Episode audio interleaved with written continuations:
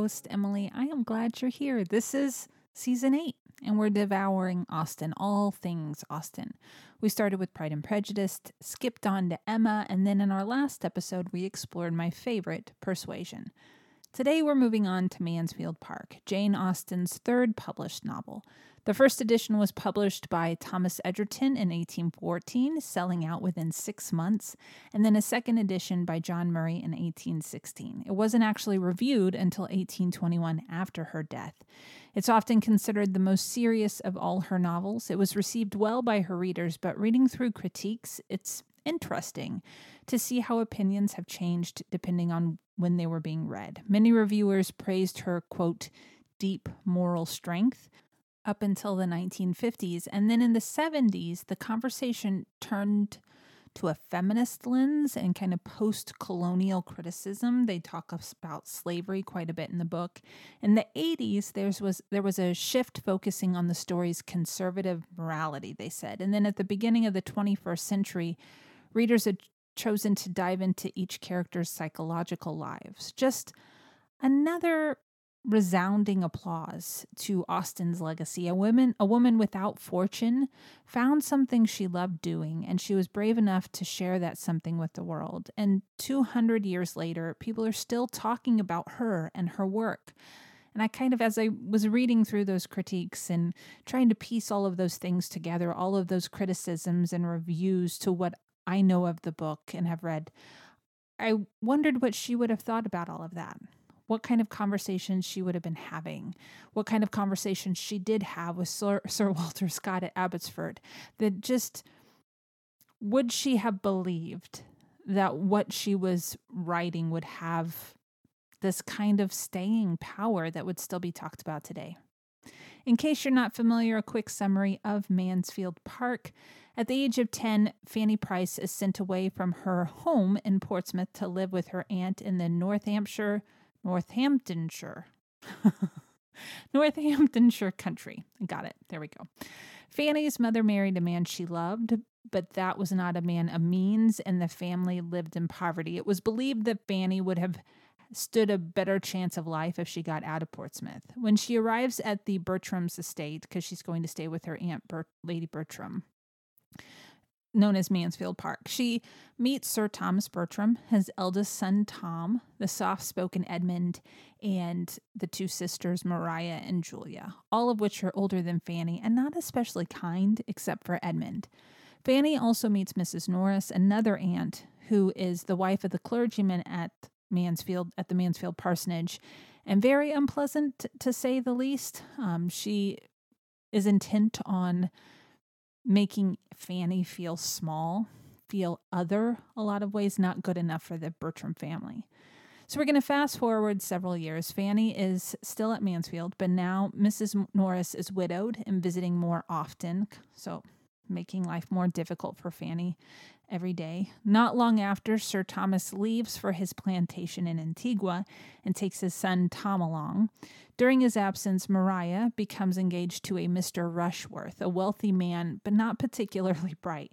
And all seems well until Mansfield Park receives some visitors Henry Crawford and his sister Mary, who have recently left the sophistication of London to visit a half sister.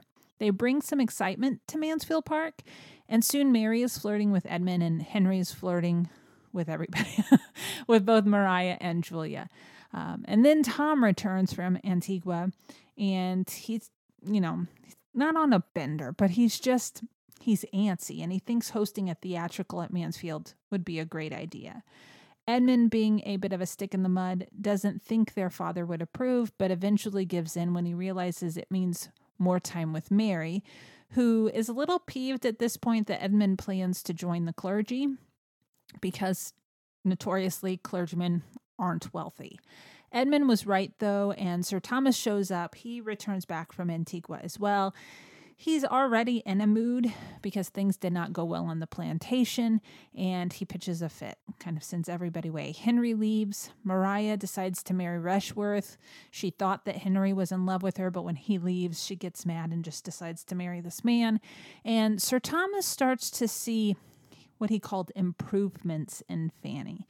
Um, he realizes that she's growing up. Then Henry comes back and decides to make Fanny fall in love with him. This is his new project, and Mary is all on board for that. Sir Thomas decides it's a perfect time for a coming out ball for Fanny so that she can be introduced into society. And we're going to speed things up a bit here.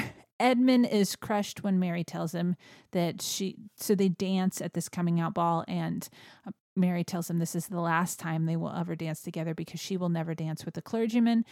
Henry proposes to Fanny. Fanny refuses, so Ter- Sir Thomas sends her home to Portsmouth to try to shame her into marrying him.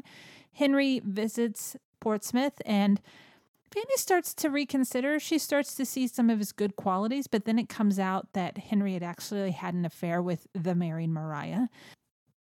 Rushworth files for divorce. Tom ends up getting really sick. So Edmund goes to Portsmouth to get Fanny and he rushes her back to Mansfield Park because he thinks she can help with Tom.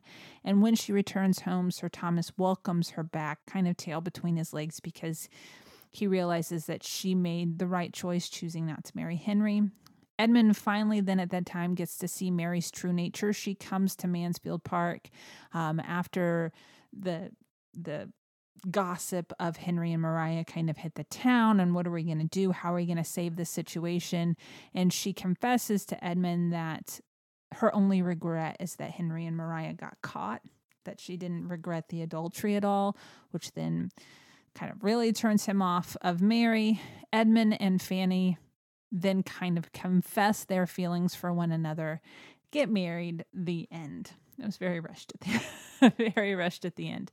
The critics were right. It's not one of her wittiest, humorous works. It's another interesting look at family dynamics with a lot of social hierarchy, thoughts on the clergy, and slavery mixed in. So, in Antigua, Sir Thomas owns slaves.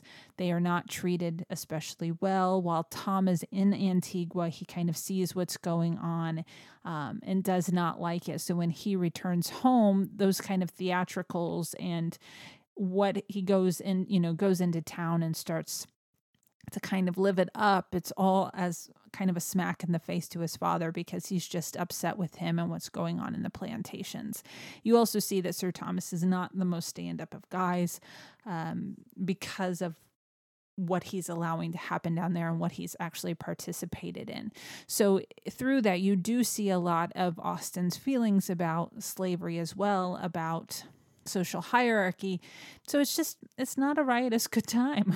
And while today's list would probably be better suited for a later episode when we explore Shannon Hale's Ode to Austin, Austin Austenland, which is one of my favorite goofy romantic comedies, I'm sticking it here because I feel for Fanny, a woman who's just forced to ride the whims of others. She's sent away as a small child. She's living with a family she doesn't know. None of them, except for one guy, particularly seems to like her. Then it's assumed that she will just marry this man that proposes to her, even though he turns out not to be a good guy. If there's just a lot, she doesn't get to make choices for herself. So, we're, today we're discussing a few reasons why I would never survive in an Austen story. Reason number one this list could really stop at one, one thing. It's a very important thing, an absolute deal breaker. Line in the sand. When you see that line, you just turn around and you walk the other way. Don't even walk next to it, not even parallel to it. Full stop. I could never marry my cousin or look at my cousin romantically. Let me be clear. It doesn't matter where on the family tree that happens, how far removed. And it's it's just wrong. And it is definitely a recurring theme in Austen. Elizabeth Bennet and Mr. Collins in Pride and Prejudice, Anne Elliot and Mr. Elliot in Persuasion. So they, I didn't mention that in the last episode. So while she's visiting Lyme with the Musgroves and Captain Wentworth, they come across this very dashing man, only to find out it's this kind of estranged cousin who had a tiff with her father um, because her father knew that since he did not have any sons, this Mr. Elliot, this nephew, was going to inherit Kellynch Hall. Um, and so now Mr. Elliot is trying to weasel his way back into the family, and he discovers that that Mrs. Clay that they had taken to Bath with them uh, might have her eyes set on the older Mr. Elliot, so he's going to try to step in between them because he wants to inherit the estate. So he's willing to marry his cousin, to flirt with his cousin to make this happen. And here we are with Fanny Price and Edmund Bertram in Mansfield Park. Even worse because they were raised together, like siblings, mostly. The Bertrams made sure that Fam- Fanny knew her place, but still, like siblings. so it's just, it's it's so not cool. It is one of my least incest is one of my least, if not my least favorite literary trope. Just in zero circumstances does that seem like an okay thing. And people try, authors try to like sneak it in, like, no, no, it's not so bad. Even when it's like siblings, one is adopted, and so they are not blood, it is still wrong. That is your brother.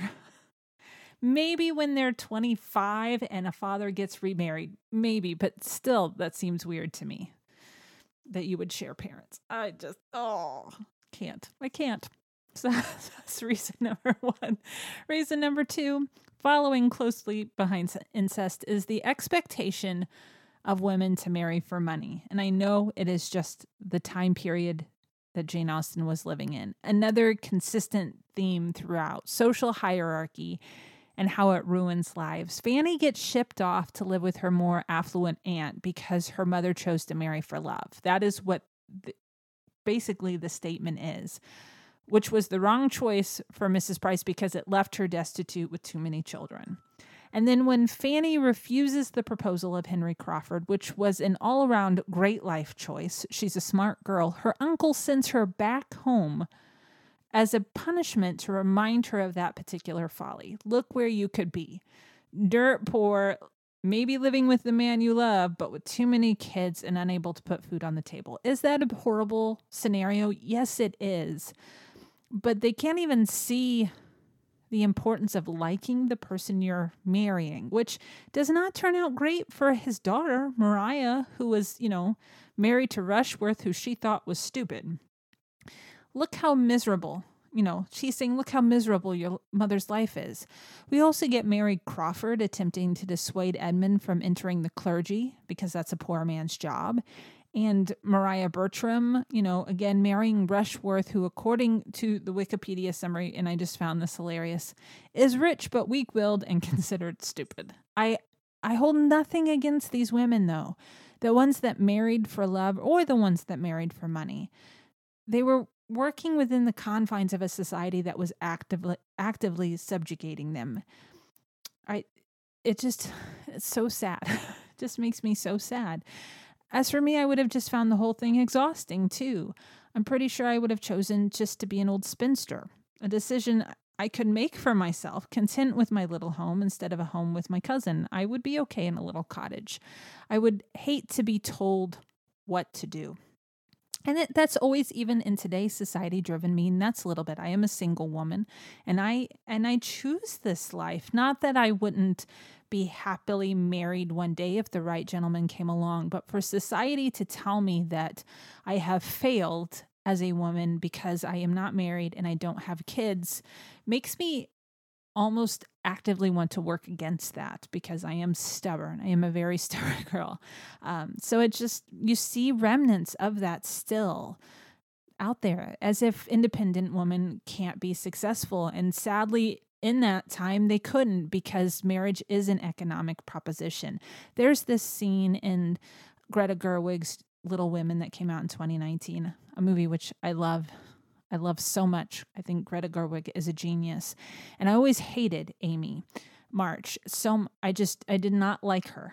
She just was conceited and annoying, but Florence Pugh does it so well that she's having a conversation with Laurie and he's, you know, telling her so she's kind of being wooed by this gentleman. He's he's saying you can't marry him.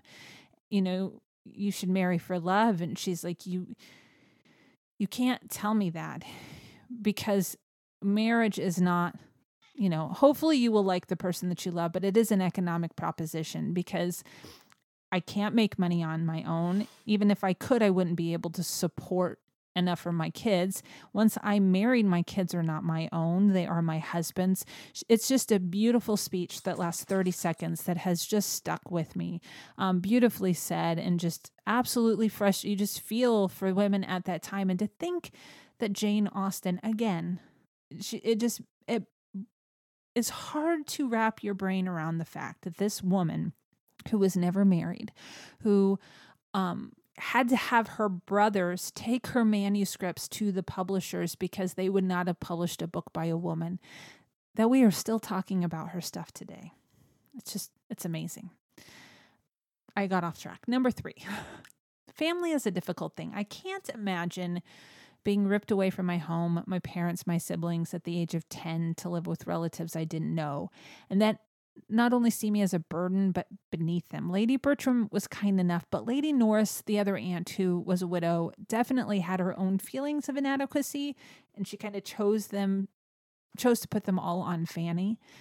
Thank goodness she did had have Edmund to show her some kindness and compassion. It's just a shame that she couldn't have just stopped there. And you see this again over and over and over in Austen's novels parents who are overbearing, sometimes for the good of the child, you think of Mrs. Bennet in Pride and Prejudice, and she's a lot. She has her flutters and she's kind of spastic about her daughters getting married, but it was because she needed them to get married. She wanted the best for them, and she knew that if they didn't, they were going to be destitute once Mr. Bennet died.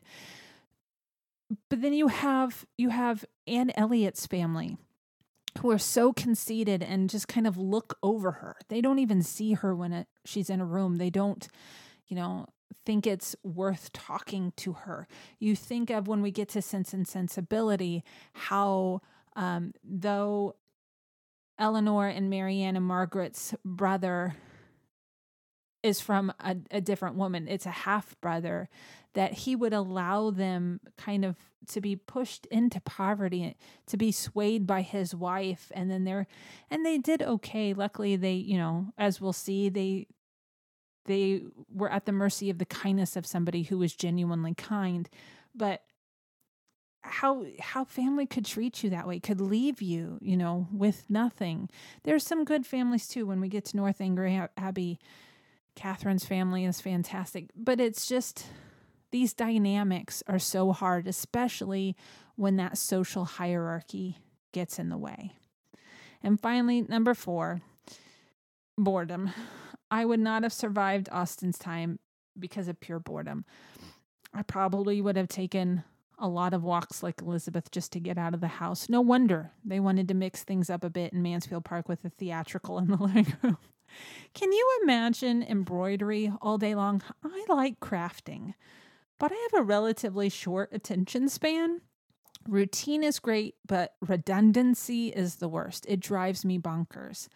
I wouldn't have even been surprised if I had gone off on the deep end like Tom. I mean, Tom had other issues, like a dad that has slaves in Antigua, but the family pressures teamed with tedium could push anyone to their limits.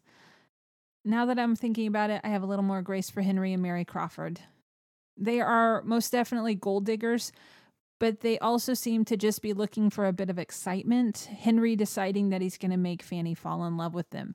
Mary kind of mixing things up and stoking the fire when Tom returns and wants to do the the theatrical. You know, it's I get that, wanting that excitement. And especially if you're outside of the London season or the Bath season, I could see how it would be kind of hard to go to your country home where nothing is really happening unless it's like Bridgerton and they're doing that Pall Mall with the croquet. That would be kind of that would be kind of fun. I think what's so hard is that we are seeing which it's not like we can time travel to go back to the Regency area era, but everyone seems so poised at all times, so stuffy, so proper and and you wonder though if they loosened up and did play games and acted foolish, and I'm sure they did. Uh, but as we'll see in um, Austenland, the Regency era may not be all it's cracked up to be. that was it. Those are my four reasons. I've been thinking about this a lot. That I just, I'm glad I live when I live, even though we have our own troubles and our own pressures and our own um, confines that society puts on us and freedoms that are taken away constantly.